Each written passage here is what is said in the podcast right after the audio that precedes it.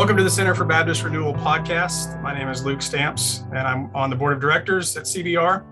Uh, CBR is a group of Orthodox Evangelical Baptists committed to the retrieval of the great tradition for the sake of contemporary renewal of the Baptist Church. And um, I'm joined today by a very special guest, uh, Pastor Sam Renihan, and I'll let him say a bit more about himself in a minute. But if you like what you hear here on the podcast, uh, it'd be great if you would subscribe uh, to the YouTube channel or uh, to, to any of the, the streaming services that you have and, and help us spread the word about the content that we're producing here at CBR.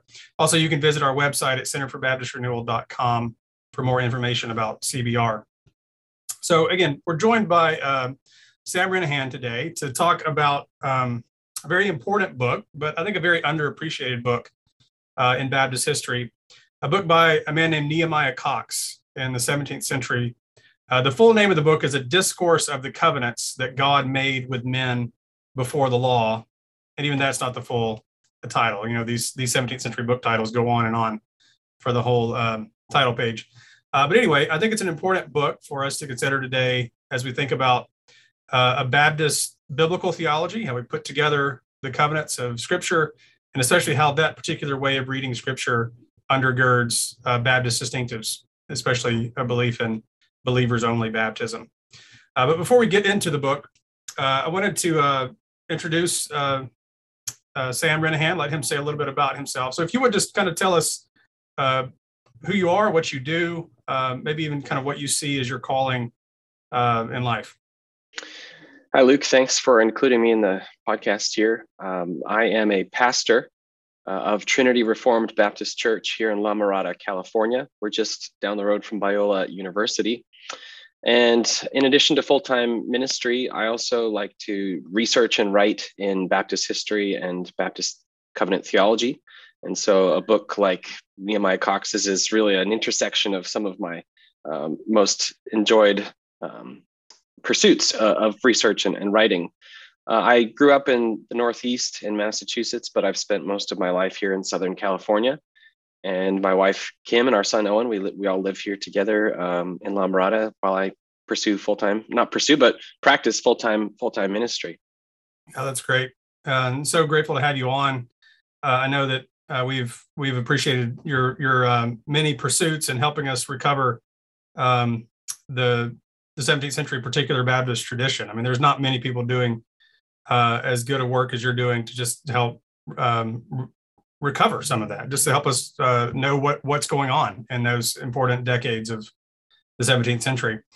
Um, so I, am I'm, I'm also curious to, to hear a bit more about this, um, these kinds of projects. I mean, I, the book, the the version of this book that we recommended, we also had a an online version of it, but the the uh, the version that that I've been reading uh, is published by Reformed Baptist Academic Press, uh, and it's it includes another work, which we'll get to in just a second, um, uh, an exposition of a particular section in Hebrews by John Owen. John Owen, the great uh, Puritan divine who wrote a multi-volume commentary on the Book of Hebrews, and there's an important section of that um, uh, of, of, the text of Hebrews that's relevant for this. So that gets paired with Cox, and it's and it's uh, published as Covenant Theology from Adam to Christ. Um, and uh, you've been a part of these kinds of projects. I noticed that your your father James Renihan was one of the editors on this book. Um, I'm curious if you could just tell us a little bit, to the degree you you're, you're familiar with it. How did this book come to be, and why pair Cox with Owen, who is a Paedo Baptist? Yes, it's it's interesting to to realize that the resources that we have now in 2022, if you just go back 10 years, most of that was not available and most of it wasn't even known. Um, if you go back 20 years, it just it quickly drops off. The resources, the 17th century and 18th century resources that we now have in, in great availability, um, were not as well known, were not available. And so as these kinds of things became more known and more available, at least to certain people like my, my dad or Rich Barcellos and others, um, they said, of all the things that we can reprint, we think that Cox's work on covenant theology should be a priority um, because there was a general feeling that Baptists had a lack uh, of appreciate of knowledge about and appreciation for the history of covenant theology within the Baptist tradition. Mm. So many people have thought, just out of ignorance, that covenant theology, well, that's something that Paedo Baptists or Presbyterians, that's what they do. And we we reject, Baptists reject covenant theology, which is is just untrue. Um, and so to help Baptists recover their covenantal heritage, uh, publishing Nehemiah Cox's work was considered to be probably the best candidate to get to get that moving. And then why why therefore include something like a portion of John Owen's Hebrews commentary? Well, more and more study has shown uh, or research has shown that the Congregationalists' covenant theology was very, very similar to that of the particular Baptists in a lot of ways. And it was similar to theirs on points where the particular Baptists disagreed with the Presbyterians. So the Congregationalists are sort of in between the Presbyterians and the particular Baptists, disagreeing with the particular Baptists in some ways and agreeing with the particular Baptists in some ways against the, the more Presbyterian covenant theology. And so that, that's one reason why a Congregationalist uh, would really go well with a, a, particular Baptist presentation of covenant theology, but more specifically with Cox in particular. Um, as you mentioned, the title of the book is A Discourse of the Covenants that God Made with Men Before the Law, before Moses. So Cox's book only goes up to, to Abraham. And Cox says in his introduction that he stopped there because when he was writing in the early 1680s, late 1670s, early 1680s, Owen was producing his volumes on Hebrews. And Nehemiah Cox says, you know, I'm not going to reinvent the wheel. Cox says, just go read Owen on Hebrews 8 to 10. And that's what I would say. He just says, there you go. And so that's why Cox stopped at the at God's dealings with Abraham. But in this edition, we said, let's add Owen's. We I wasn't involved in this, but um, the editors said, let's add that portion of Owen so that when Cox says go read Owen, it's just right there in the same volume. Um, and so it's it's very intentional based on what Cox himself was recommending. Um, and to really complete the work. Cox's work is is incomplete not because he failed to finish it, but because he's only intending um, to to go to a certain point, and John Owen takes it the rest of the way. So Nehemiah Cox would not agree with John Owen in some ways about God's dealings with Abraham, but he would agree with John Owen about God's dealings with Israel um, in the Mosaic covenant. Yeah, that's very, very helpful. And a book that we've mentioned on the podcast uh, is Matthew Bingham's Orthodox Radicals, which I'm sure you're familiar with, who's, um, you know, kind of the state of the art, I think, in, in, in many ways, um, of the origins of the particular Baptists uh, and just how um, organic the development of the Baptists were out of the theology that was already developing in in the Congregationalist view. Um, so there's a kind of uh, unstable, uh, an instability, I guess, in the in the Congregationalists, as as you put it, sort of this mid, middle way between the Baptists and, and the Presbyterians. The Baptists are kind of saying, well, if you take your your own uh, Congregationalist convictions to their logical conclusion, if you really believe uh, that the church is to be made up of visible saints, uh, then of course that means we should only baptize those who are are uh, giving a credible profession of faith. So right. very helpful. I, you know, it's it's a it seems it's th- those of us who are uh, more um, who are Baptists and, and and appreciate this this uh, early Baptist work. It's a it seems a bit tongue in cheek to include uh, Owen. I know uh, Pascal Denault's book also treats Owen as um, a kind of Baptist exemplar. uh, but of course, those of us who would make that kind of argument are not uh, ignorant of the fact that Owen was, of course, a Congregationalist and not a Baptist, but uh, boy, his arguments uh, seem like they're on our side, right?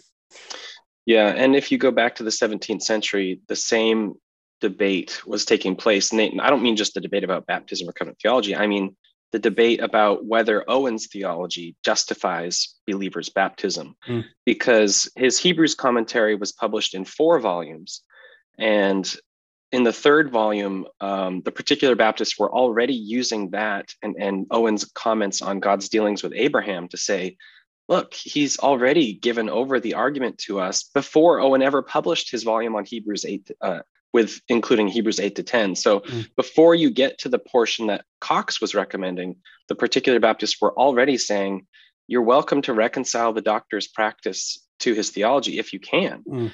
Um, and so the Baptists said and saw this this really does justify our principles. And so they're they're not trying to be tongue in cheek. They're they're just trying to say, look, this is what he has said, and this is where we believe that it leads. Now, Owen himself, of course, would would not have agreed, and you have to take that seriously. He's the author. Um, but but there are trajectories, or what I've tried to use the word as tensions uh, mm. in in Owen's covenant theology and his ecclesiology, which you already uh, pointed to. Yeah, that's great. Before we dive a bit more into into uh, Cox's work, I also want to just uh, see if you could talk a little bit about some of the other projects that uh, you've been involved with. Um, I know some of them are published with uh, the Reformed Baptist Academic Press, others with Founders Press. Uh, some stuff you've published independently, and I think I, I, hope that our our readers will go look up your works because just just because it's not from a you know a, a marquee publisher doesn't mean there aren't some really helpful works that are being done. I know Matt and I both endorsed your latest book on um, the Christ descent um, but what are some other projects that you you've you, that you you've been involved with? You mentioned Rich Barcellos, who's a, a friend of ours as well. Uh, it seems like there's this cadre of Reformed Baptists in California who are just doing some really good retrieval work of Baptists in the 17th century. So, what are some of those other works?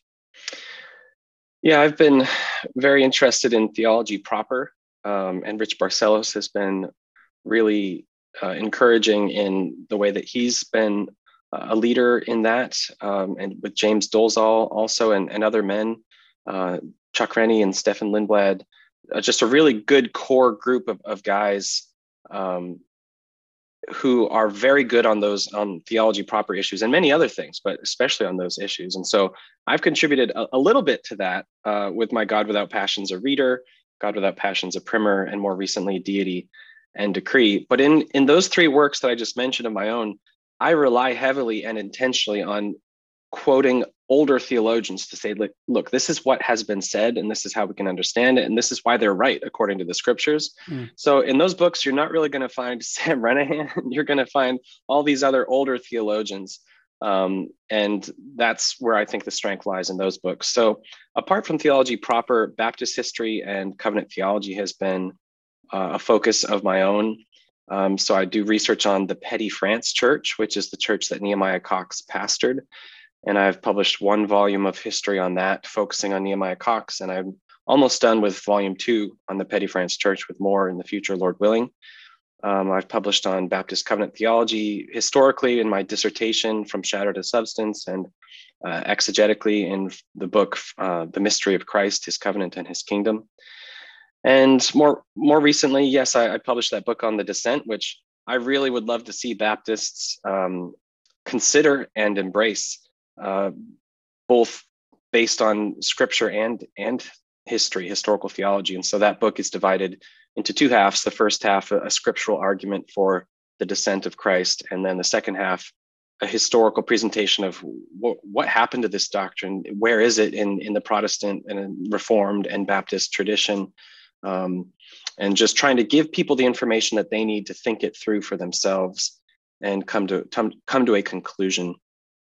Yeah that's great. And I, I would just recommend that to all of our listeners to pick up that book uh, by sam on the descent and maybe just that other pair of books that he mentioned on the doctrine of impassibility.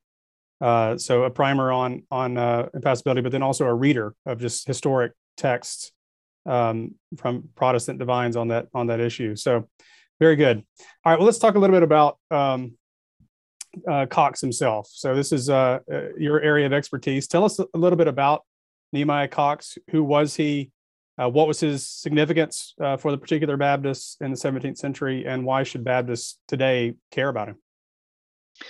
Nehemiah Cox was a second generation particular Baptist. So his father, Benjamin Cox, had been a, a parish priest in the Church of England and had left uh, the ministry of the Church of England to join uh, separatist churches, and he became Benjamin Cox became a particular Baptist, and he signed his name to the first London Confession in its 1646 edition. So Nehemiah's father, Benjamin Cox, was already a particular Baptist uh, pastor, and Nehemiah Cox therefore grew up in particular Baptist churches in both Bedford and in London. And he was born around 1649 or early 1650. And uh, growing up as the son of a minister in ministry context, it seems that his father, Benjamin, invested in training Nehemiah, educating Nehemiah. His father was an Oxford graduate because every, not everyone, but there are many instances of other authors, contemporaries of Nehemiah Cox, who make a point to call him learned. Uh, and when several of your peers call you that, it means it means something in their eyes, in their estimation. You stand out as being particularly well educated and intelligent and, and such things. And so Cox stands out in, in a special way because his peers viewed him as being uh, an especially gifted young man. He was called to the ministry first by John Bunyan's church in Bedford. They called him as a gifted brother in the early 1670s. And then he was called to formal pastoral ministry in 1675 at the Petty France Church in London. So he moved from Bedford to London and he stayed in London until he died in 1689. He died at the age of 40. He was a fairly young man mm. and he was buried in Bunhill Fields. So he pastored at Petty France from 1675 until he died in 1689 alongside of William Collins, who was another well-educated um, Baptist Baptist minister, and together they were a really strong pair um, that were influential and, and really help, useful and helpful to the Baptists in that time. Um, so just to, to, repeat a little bit, Cox is worth looking at today uh, because the literature that he left behind, especially this work in particular, um, was praised by his peers and his gifts were recognized from an early age and throughout his life and even after. Um, in my dissertation, I have these long footnotes of other people who have mentioned him or his work, and they just they praise it and they mm. say that it's it's really good. But I, I think there's one interesting thing that needs to be said about Cox's work on covenant theology. This one is that Benjamin Keach said uh, he, he said first that it, I think this is the best work on the subject, but then he said, though the style is a little high for ordinary capacities. so here's what I think happened. I think that Cox read a lot of John Owen and kind of copied his style or, or mm. learned from his style because as you read Cox's work, it's true. The style is a bit heavy at times. It is a bit uh, complicated, perhaps unnecessarily so at times. And so it's not the easiest book to just read through. It's not the easiest book to just pick up and, and get what he's saying. It does take some time to sit and, and chew on the arguments that he's making. The style is a bit high um, for us ordinary capacities. that's, that's a good point. And of course, Cox, um, you know, is, it's significant as a drafter of the uh, the Second London Confession um, you know, which has been the this the the source really from all all uh, subsequent Baptist confessions, um, you know, down to our own uh, to our own day. I mean, even those who don't embrace the the full text of the so-called 1689 confession are indebted to it um, for the way that that statement has impacted um, Baptist history uh, in an American context as well. Absolutely. So, what uh, what was the impetus behind this this work? Um, why why did Cox feel the need to write a book like this? As I said, he was a second generation particular Baptist, so that means that there was already several decades of literature uh, that had been published about baptism in particular and covenant theology as one of the arguments for uh, believers' baptism or credo baptism. And so Cox is picking up in a debate and a, a series of publications that had already been ongoing for some time. And Joseph Whiston was a Congregationalist minister who had been publishing and interacting with other particular Baptists in the 1670s. And Nehemiah Cox wanted to respond to Joseph Whiston. And so Cox's work regularly interacts with Joseph Whiston's writings. Uh, and I believe that Cox thought that it was necessary for him to write on this because some of the preceding literature in the particular Baptists was not that great. It was not that clear. It was somewhat muddled. And I, I think that Cox thought he could more clearly present the argument with regard to the Abrahamic covenant, because that's as far as he goes. I think that he he thought that he had something worth saying about this subject, um, whereas there had been really some some confusion or at least lack of clarity in some of the preceding publications. So I the impetus was certainly Joseph Whiston's works, but also I think some weaknesses in particular Baptist literature prior to Cox's publication. Hmm. That's helpful. Well, I want to get into some of the specifics about um, the different covenants and and how Cox's view and the other particular Baptists of the time compares and contrasts with what we might call classical covenant theology and then some other contemporary Baptist ways of reading the biblical covenants. But uh, I wanted to see if we could talk a little bit about um, Cox's hermeneutic more generally. And I, am especially interested uh, whenever I see um, Cox arguing for a, a, mystical or a spiritual or a typical interpretation of certain Old Testament texts. Um, just to give one example, his his treatment of Noah's Ark um, sees the the story of Noah's Ark. Of course, he he um, presumes uh, its truthfulness, its historicity, not in any way diminishing what we might call the historical sense of of the Noahic narrative. But at the same time, he sees in Noah's Ark uh, a kind of multifaceted type. Uh, in one sense, he sees it as a type of, of Christ himself who delivers us from judgment. Uh, in another sense, he sees it as the church. Um, he refer, he refers to its dimensions as as human like in proportion. So he sees it as a, a, kind of type of of a coffin in which we are buried. And of course, that that leads into the uh, the typology that the New Testament itself draws out that Noah's Ark was a kind of baptism, as Peter puts it. Uh, he even reads into the the, the language of of um, lining it with pitch, uh, which which the the word there in Hebrew is kafar to cover it in pitch, which of course is used in atonement contexts. Uh, and so it's just it's this rich spiritual reading, um, if I may be so bold, a rich allegorical reading of what's going on in um, in in this Noah's Ark story which I find uh, fascinating uh, for for a number of reasons. Uh, one, because I think a, a, lot of contemporary Protestants have lost sight of that mystical or spiritual readings, the spiritual senses of Scripture. Uh, again, based on the historical sense, certainly, uh, but but seeing in a full canonical context uh, these these layers of of significance.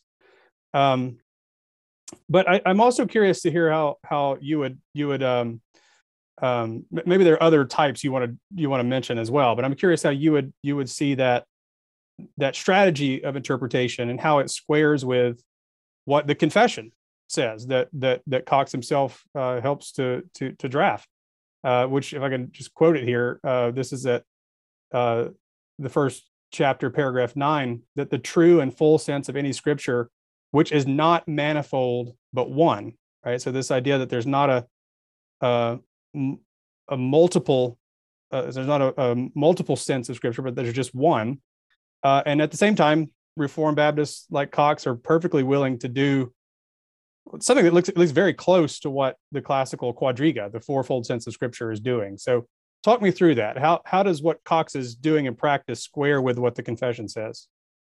Yeah that's a great question and i think you're right that that there needs to be work done to better teach this and present it historical theology from the perspective of historical theology as well as just scriptural hermeneutics. So, um, and on the shelf behind you is Muller Volume Two on Scripture, which is the best place to go to, as far as I know, to to study this and what is meant by one sense versus manifold sense and such things. Um, you used a phrase that I think is very helpful. You said layers of significance. And so when the confession says that the, the sense of any text of scripture is one, it's saying that the text says one thing, but based on what it says, it can have layers of significance in it. And so you could have multiple senses within the one sense of scripture. Mm. Uh, and so if it is presented as a type, then it has its original historical, it's an ark on the water rescuing Noah and his family and then another layer of significance within that which is pointing to the other things that cox brought out which which you enumerated so that in in that view the one sense contains other senses a mystical sense or a spiritual sense or, a typ- typological sense. We could use a variety of different words. That's different from a, a more papist reading that would say every scripture has a fourfold sense, and we can read every scripture in this way and this way and this way and this way and each scripture has the, has this fourfold sense. And then you end up with different meanings going different potentially different meanings going in different directions from any given text. And the reformers said there's no certainty for building doctrine from any from these manifold readings from any and every given text. The the text of scripture is the by the intent of the Holy Spirit speaks one sense. And we need to pay attention to the, the literal word, meaning how is it written? How is it presented? The literary presentation. And if it's presented as just a historical narrative, that's what it is. But if it's presented as prophecy, then there's layers of significance. If it's presented as a history in a, as a type, then again, there's layers of significance. If it's presented as an allegory, so the, the reformers are very much about the literal historical sense but they recognize that the literal historical sense can have these layers of meaning within it.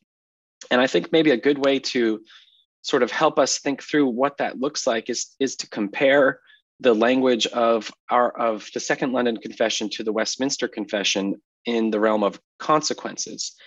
So eh, the Westminster Confession talks about whatever is um, whatever is drawn from scripture by necessary consequence is also scripture. Whereas the London Baptist Confession says whatever is necessarily contained uh, within scripture is also scripture. Uh, and while we would not reject what Westminster Confession is saying, I think it's a more a superior way to think of it mm. according to the way the Baptists express it, to say the scriptures contain more than just what they say in words. And so we can argue to the doctrine of the Trinity and many other things through reason and deduction and consequences mm. because it's contained there.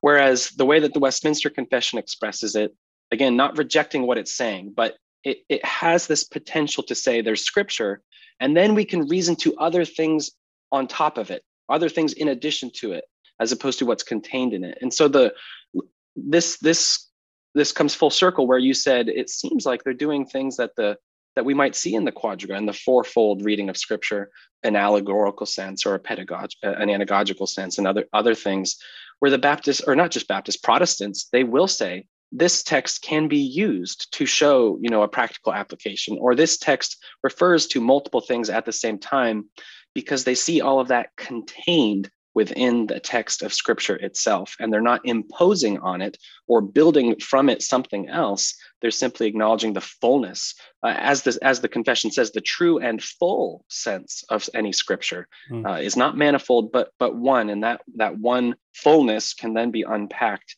in many ways and so sometimes it's hard to explain that that difference between so you're saying there aren't multiple senses, but then you're saying there are multiple senses. Mm-hmm. it's a question of are those fourfold senses imposed on any given scripture? Or do we find that certain scriptures, and indeed many scriptures, have contain many different, not different, but contain many senses within themselves? And so when Cox talks about the mystical sense or the spiritual sense or other similar words, um, he's not in any way denying the confession or the Protestant way of reading the scriptures, he's working within that tradition uh, in in a very normal way that we simply aren't accustomed to. Um, we're not familiar with, and so it seems like a contradiction to us. And that, that's a really good question. Yeah, yeah, that's right. I mean, it's the real the real break hermeneutically is not with the Reformation per se, but with the Enlightenment. I think that's where you really kind of drill in on this sort of sparsely singular meaning of any given text that if you go to the reformers and their heirs, people like Cox, um, yes, of course, they're trying to ground those spiritual senses more deliberately in the literal sense, and they are responding, therefore, to the excesses of the the late medieval Roman Catholic Church, who really were pulling fanciful uh, um, allegories out of the air um, that weren't weren't transparently rooted in the biblical text. But you know, the for Cox, I mean, he he admits that like what Noah or Moses knew, well, of course we don't know. I mean, we, who knows what they were thinking? Uh, but that's not really the central question anyway. Is what what was a, what was sort of in their present awareness, but it's the full canon, right? That that's where we yeah. that's the ultimate horizon for understanding what any given text means. Is not just what was sort of immediately accessible to the original author, but what is what is what is the the fullness of Scripture say at the canonical level because I mean that's how he begins the work as as the the hermeneutical priority of the New Testament, right? Yeah. Not not in any way diminishing the the light and truth of the Old Testament, but you interpret it in light of light of the New. There's a a priority placed on the, the the fullness of revelation in Jesus Christ.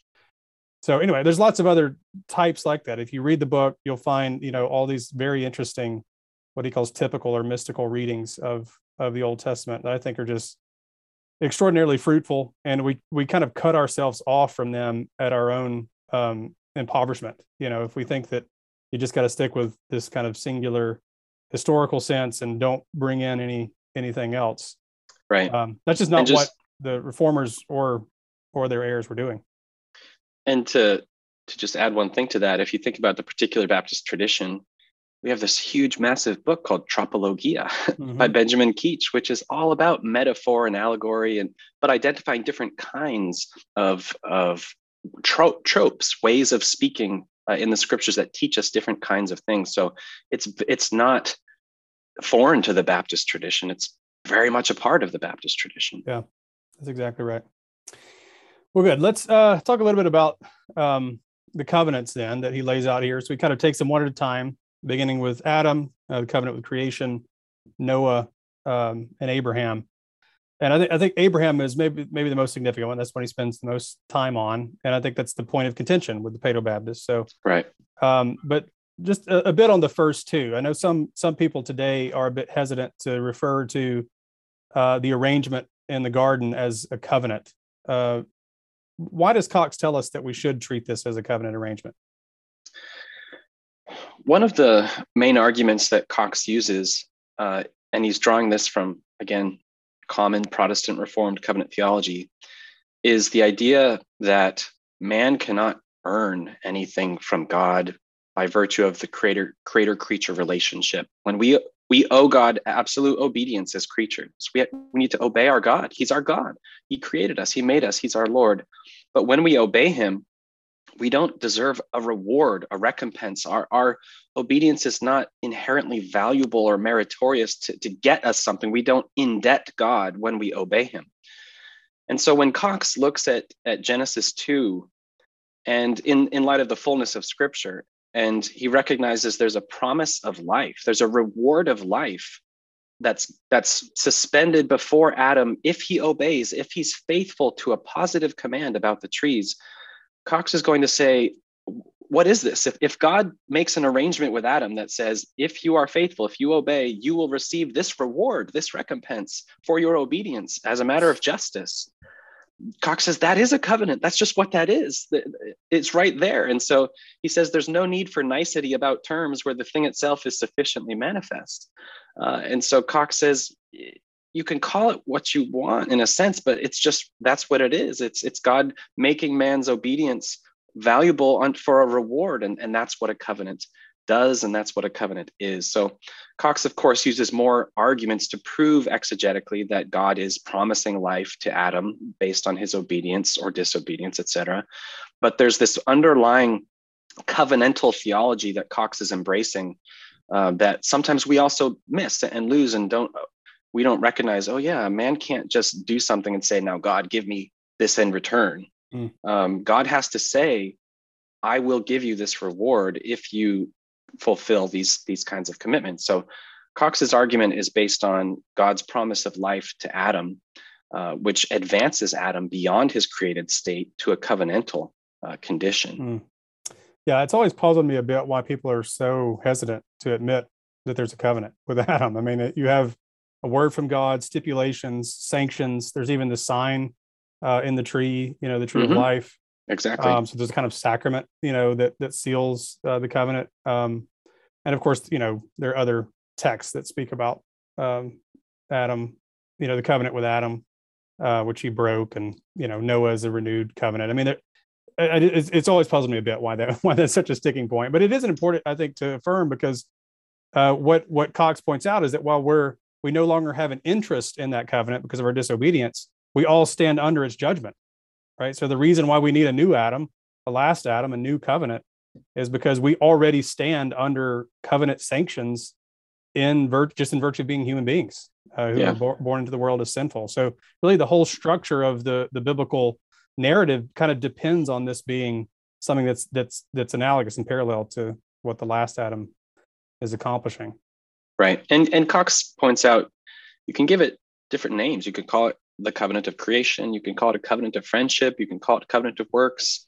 Uh, the name is not the, the main thing, but identifying a covenant there is important for the reasons that you stated. Yeah. And he also mentions, I'll just mention this in passing. He does mention also the the um, eternal covenant of redemption. Very brief section there, but uh, refers to uh, the pactum salutis, the um, covenant between the divine persons to uh, to decree and and and uh, plan salvation. Um, and then, of course, you have the covenant of works here in in the garden. Uh, what's going on with the Noahic covenant? How does Cox understand that one? Yeah, Cox understands the Noahic covenant as God preserving the world um, in order to fulfill His promises. Um, man, man's wickedness was spreading throughout the world, and so, in order to preserve the line that would bring about our Savior, Jesus Christ, God sends a flood to curb man's wickedness uh, and to to in in many ways um, stabilize uh, history for for the sake of of playing out um, God's purposes. So the the Noahic covenant is a it's a short portion in Cox. Um, it's like you said, it's not really his focus because it's not the point of contention. Uh, but but he acknowledges this contributes to God's uh, the farther steps of God's moving forward His purposes in history, and as we've as you've already brought out very helpfully, it it's not just historically moving things forward; it's also increasing the revelation of of man's knowledge of God's intentions because the ark is a type, uh, and and all these things. And so it's Noah is promoting God's purposes and stabilizing the world for the fulfillment of those purposes. Very good. So then we come to Abraham, which uh, I think again is the the heart of the the the treatise, um, and really the heart of the debate between Baptists and Paedo Baptists. Um, I mean, today there there are you know some Paedo Baptists, Reformed Paedo Baptists, who are um, willing to admit that the no, sorry, the Mosaic covenant, the covenant that God makes with Israel at Sinai, is in a sense a republication of the original covenant of works with creation in Adam. I know that's debated among Reformed folk, uh, Baptists, but um, you know certainly the the New Testament clearly contrasts the New Covenant and the Sinai covenant, like in Galatians. But it's really the question of continuity and discontinuity with the Abrahamic covenant that becomes the point of contention, right? So, uh, just just if you would briefly summarize what Cox is doing in this book in order to to show how the Abrahamic covenant is related to the new covenant. Yeah, that, that's the most difficult question because not only is it the majority of his book, but it's in many ways the most complicated part. Um, and before before I answer that question, there's an important correction to the text that needs to be made. If you're mm. reading the version that you have, the the mo- modern edited republished version, there's a pretty important error that's been made in the updated language. It's on page 71. Mm.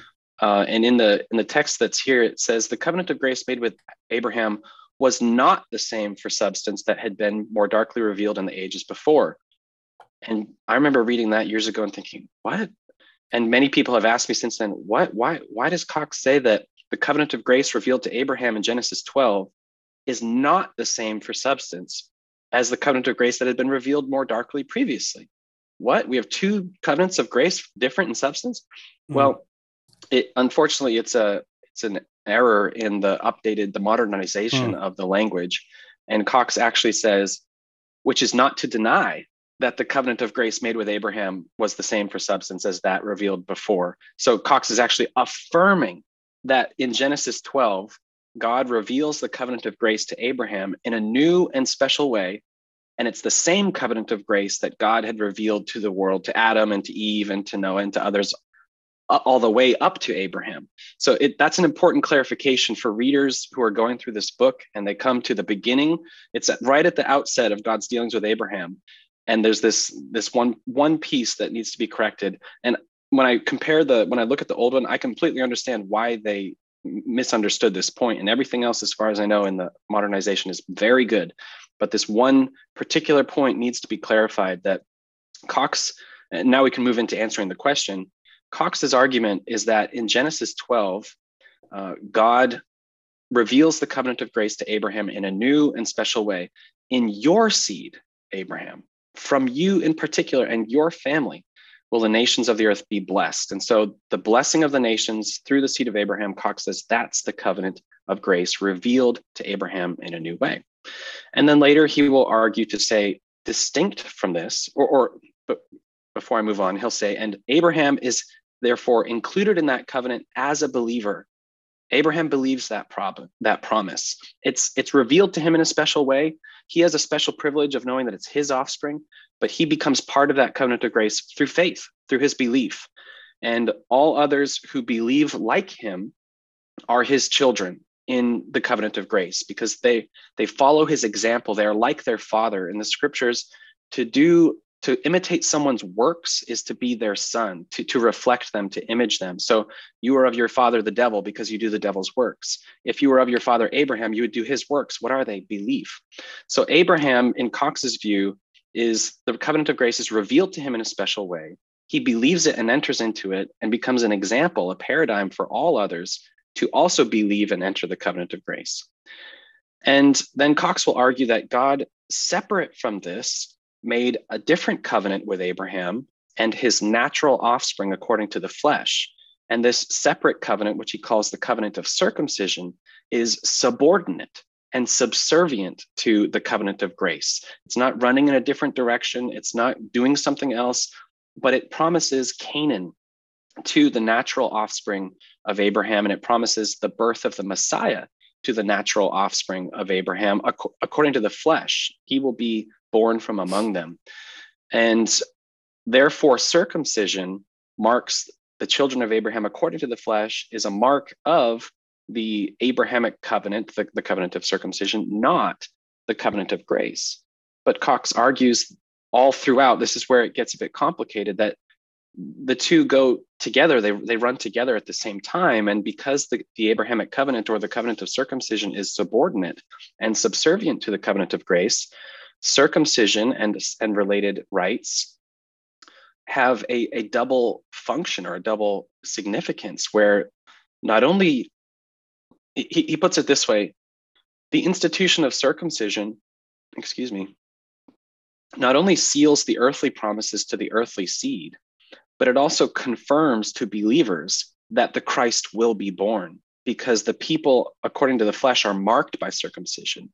And so, if their inheritance of Canaan and their multiplication in Canaan is assured by the mark of circumcision, confirming the promises to Abraham, that likewise assures the Christ will be born and the nations will be blessed. And so the, the confirmation of the covenant of circumcision by circumcision becomes therefore also a confirmation of the covenant of grace um, for, for believers. And so Cox spends many chapters, the majority of the book, clearly keeping those two things separate. The covenant of grace revealed to Abraham and made with him as a believer and all other believers. And the covenant of circumcision made with Abraham as a father of a nation according to the flesh, and all of them uh, circumcised and and yet how these two things are related but distinct that that's cox's argument uh, in, in a nutshell and he and others before him would see john owen as having set that up but not followed it to its conclusion on mm-hmm. abraham while they agreed with his, him on the mosaic covenant they saw um, owen's comments in his third hebrews volume as owen does this he, he says Abraham is a believer and all believers are his children. Abraham was a father and all his natural offspring are his children. And these two are separate and they have different promises made to them and such things. The Baptist said, look, that's our covenant theology. He's just said it. So, but, but Cox knows Owen doesn't follow that through to a, a Baptist conclusion. Um, Owen would deny the Baptist conclusion. And so Cox doesn't use John Owen to, to make those arguments. Cox makes those arguments mm-hmm. himself. Mm-hmm. To say, this is how we prove this, and, and this is why we think this um, and so if you get to Genesis 17, Cox sees these two covenants consistently always sort of interwoven or, or, presented together. The first part of Genesis 17, Cox sees that as the covenant of grace. I will make of you many nations. Um, and then he says God makes the covenant of circumcision to confirm that covenant of grace. Um, As for you and your offspring, you shall keep my covenant, etc., throughout your generations via circumcision. So, as simply as I can, um, with many more details involved, th- that's how I would present Cox's covenant theology a, a, clear distinction between the covenant of grace and the covenant of, circumcision, as well as a clear relation and typology uh, between the two. Right. And he, as he points out, they're separated by 25 years. You know, there's a covenant that God's making in Genesis 12 that uh, of course, related to what's happening later in, in Genesis 15, 17. Um, but circumcision only comes in after, which is, of course, Paul's point in uh, in Romans 4. Yeah. And also, um, there's an important question of how to translate Romans 4 11. I don't remember if it's A or B, but Romans 4 11. And God gave Abraham circumcision as a seal of the righteousness of faith, uh, which he had in his uncircumcision. Cox says, no, that's not an accurate translation. And he uses John Lightfoot's commentary um, on First Corinthians to, to deal with this, where John Lightfoot says Romans 4 11 should say, God gave Abraham circumcision as a seal of the righteousness of faith, which was to be in the Gentiles, which was to be in the uncircumcision. Mm. And so that's why Cox makes the argument circumcision not only seals the earthly promises to the earthly seed, but is a confirmation of the future blessing for the uncircumcision. Uh, and if you if you agree with that translation of Romans 4:11, Lightfoot's translation, which Cox quotes and uses in this book, um, then he goes back to Genesis 17 and says, This is the meaning of God giving circumcision to, to Abraham. Uh, it's not, circumcision is not, therefore, the sign and seal of faith in the covenant of grace. It's the sign and seal that the nations will be blessed in one of your offspring, which is the covenant of grace, distinct from the covenant of circumcision. Mm. So that mm. passage plays an important role and Cox is saying, look, John Lightfoot said this. It's not mm. me. you know, it's one of your exegetes who's reading scripture and saying, this is what these words mean. This is what Paul is saying. And you know, what's really interesting is that that quote from Lightfoot only appears one other place in particular Baptist literature, and it's in the, the Confessions appendix on baptism. Hmm. Um, and so that's a good argument to say, hmm, who's who's working in these documents? Um, Cox is the only person who's apparently using this passage, and it appears in Cox's Discourse of the Covenants and in the Confessions Appendix on Baptism. But that's a side note. Yeah, that's very interesting. Uh, if we could, uh, with the time we have remaining, let's sort of set this view of the covenants uh, in comparison and contrast with some other views. I mean, I, you know, I, our listeners are fairly diverse. I take it on some of these questions. They won't all necessarily be coming from the same perspective in terms of biblical theology but it will at least help us kind of get clear on you know where where do we position this? Uh, let's just start with uh, what we might call again more classical covenant theology that you would see like in the westminster confession. How does cox's view of abraham contrast with with that kind of covenant theology? Uh, it would contrast very strongly with a, a westminster covenant theology because they would see god's dealings with abraham as making the covenant of grace with him and his seed after him, and marking them with circumcision, which they see as replaced by baptism, circumcision and baptism being the sign and seal of faith, which is for you and your children. Uh, whereas Cox would say, no, we have two, two distinct covenants being transacted with Abraham, one with him as a believer and one with him as a federal head of his natural offspring. Um, so that would be that would be quite different uh, between on that point between Westminster Presbyterian covenant theology and particular Baptist covenant theology. That would be the main point of contention. The covenant of works, not different. Noahic covenant, not not different. Maybe in a few details. There there are some Paedo Baptists who would see the Noahic covenant as being an administration or an addition of the covenant of grace itself, which Cox doesn't really take that position. But that's not really uh, as central to the argument at all. But it's not a point of contention, uh, and it's not why Cox brings that up. So the, the Abrahamic covenant is the focus of yeah. the difference is there you'll have to help me uh, i'm genuinely um, confused by this. Is there a difference within reformed baptist circles between this kind of covenant theology we have in cox and what's sometimes called 1689 federalism? No um, i don't i don't follow cox in every every point that he makes. Uh, i think that some of his dividing this is the covenant of grace, this is the covenant of circumcision. I think at times he's too rigid in that application. although I agree with his overall argument and, and many of the details. So if you say, is 1689 federalism the same as Nehemiah Cox's covenant theology? Pretty much, um, not, not in every detail. There are Reformed Baptists whose covenant theology is different from Nehemiah Cox's, where there are Reformed Baptists who would say that no, the Abrahamic covenant is the covenant of grace. It's just that now God has made baptism based on profession of faith that because that's his command in, in, matthew 28 and that's the example of the apostles we see. And so there are baptists who reform baptists who would take a different position. And cox's position uh, which is representative of the 17th century particular baptists the, the vast majority of them it's not enshrined in the confession. It's not you must hold to this particular version of covenant theology in order to say i subscribe the Second London Baptist Confession. Um, chapter seven of the Confession on Covenant Theologies is very broad. It, it, establishes the basics and the most important points of covenant theology, but it does not specifically propose Cox's model or the particular Baptist model. Um, so there, there's room for diversity within the confession and just within Reformed Baptist circles for different points. But generally speaking, I would say 1689 federalism and Cox's view are, you know, very much the same thing. Maybe not in, certainly not in every detail, but generally speaking, very much, very close. Right. So, like, would would Reform Baptists in general um, speak of one substance and distinct administrations that kind of standard covenant theology? Some would. Some would. Yeah, we have to be careful though because there are many this is this is me speaking from experience so it's a generalization. There are many men especially of the generation of ministers before me who would speak like that but they don't speak like that because they're rejecting what we would call 1689 federalism.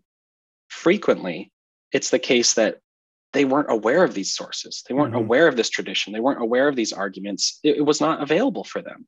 And so they're not choosing to use that language because they reject something like 1689 federalism, but rather that's what they were taught. That's how they've understood and practiced things. and that that's where they are. And so we have to be careful while we acknowledge, yeah, there are there are Reformed Baptists who speak that way. Doesn't mean that there's this, you know, clashing of heads about that particular issue. Right. And and I think that at times, probably my, myself even has we have overemphasized that difference and made it almost become a conflict that it didn't have to be. So we have mm. to be careful about that. Yeah. And just for our listeners who may not be familiar, I, I use this term without really defining it, but what, what is 1689 federalism? In the, I briefly mentioned that there was a majority view among the 17th century particular Baptists on covenant theology. And co- what we've said about Cox is basically representative of that, namely that the Abrahamic covenant is not the covenant of grace, and therefore uh, children are not automatically included, and baptism is not the replacement. It is not the same thing as circumcision in a new form, etc. That is 1689 federalism in, in many ways. Um, so the covenant it, of grace then is is only fully realized in the new covenant. None of the other historic covenants would can be identified full stop one to one. With, Correct. the covenant of grace. Yeah, the covenant of grace is revealed in Genesis 3 and, and progressively revealed beyond that. And history is driving towards it, and the covenants are subservient to it. But the new covenant alone is the covenant of grace itself. And we call that 1689 federalism because it represents the, the vast majority of particular Baptists in the 17th century and the men of the confession.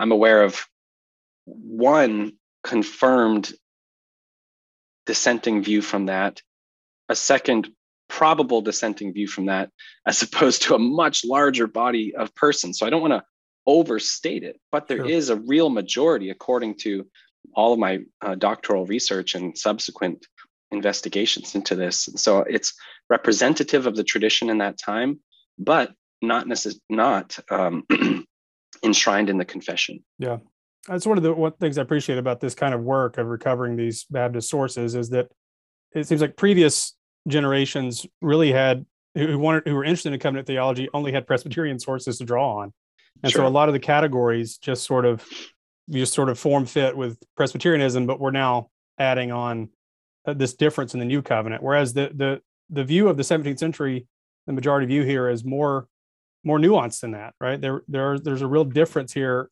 covenantally that that that that undergirds the Baptist position. So it's not it's not just like a uh, an add-on at the end, like right you know, with with believers' baptism. It was already built into the covenantal structure already. Uh, one last one last question. Um, how does this view then compare with another popular view that um, that I'm sure many of our listeners hold, that sometimes referred to as New Covenant theology or or, or progressive covenantalism?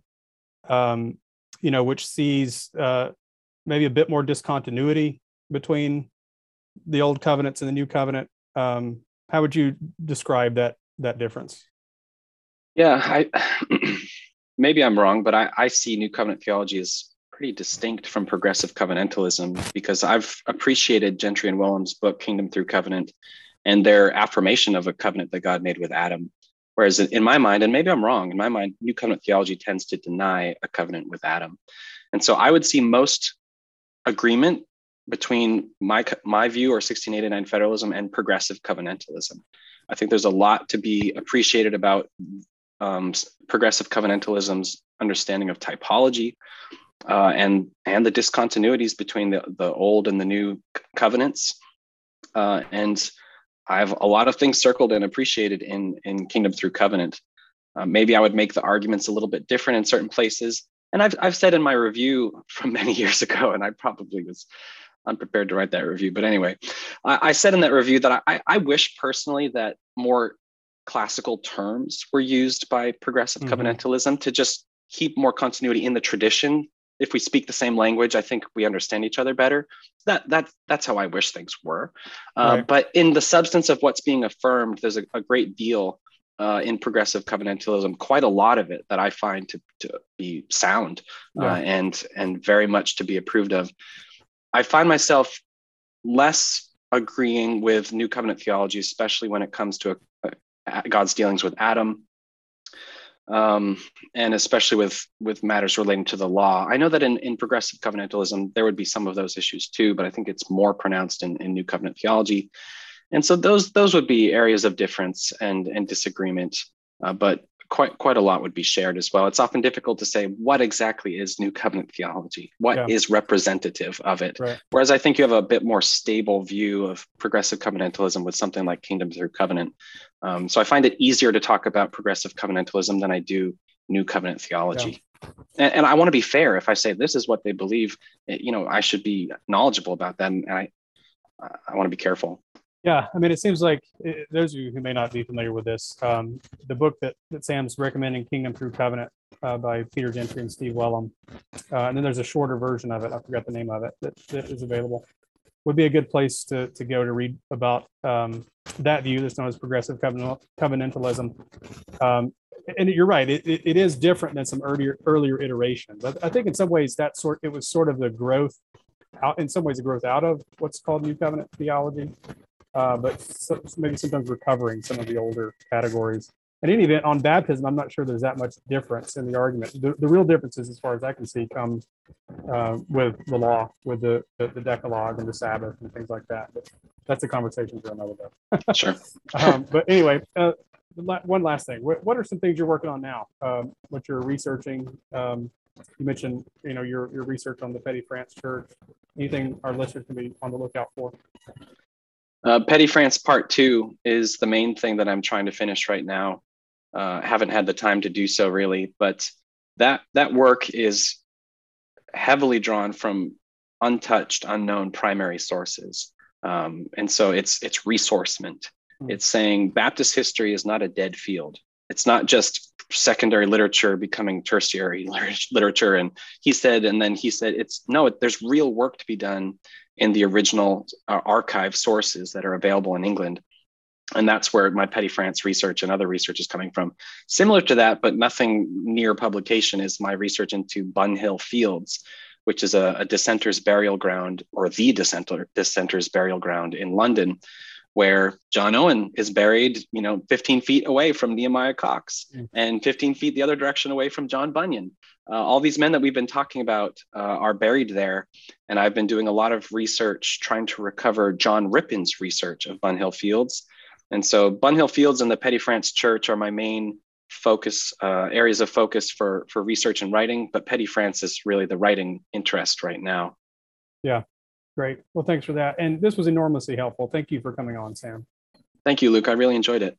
All right, and we'll close as we always do with the grace. Uh, now may the grace of the Lord Jesus Christ and the love of God and the fellowship of the Holy Spirit be with us all evermore. Amen. Amen.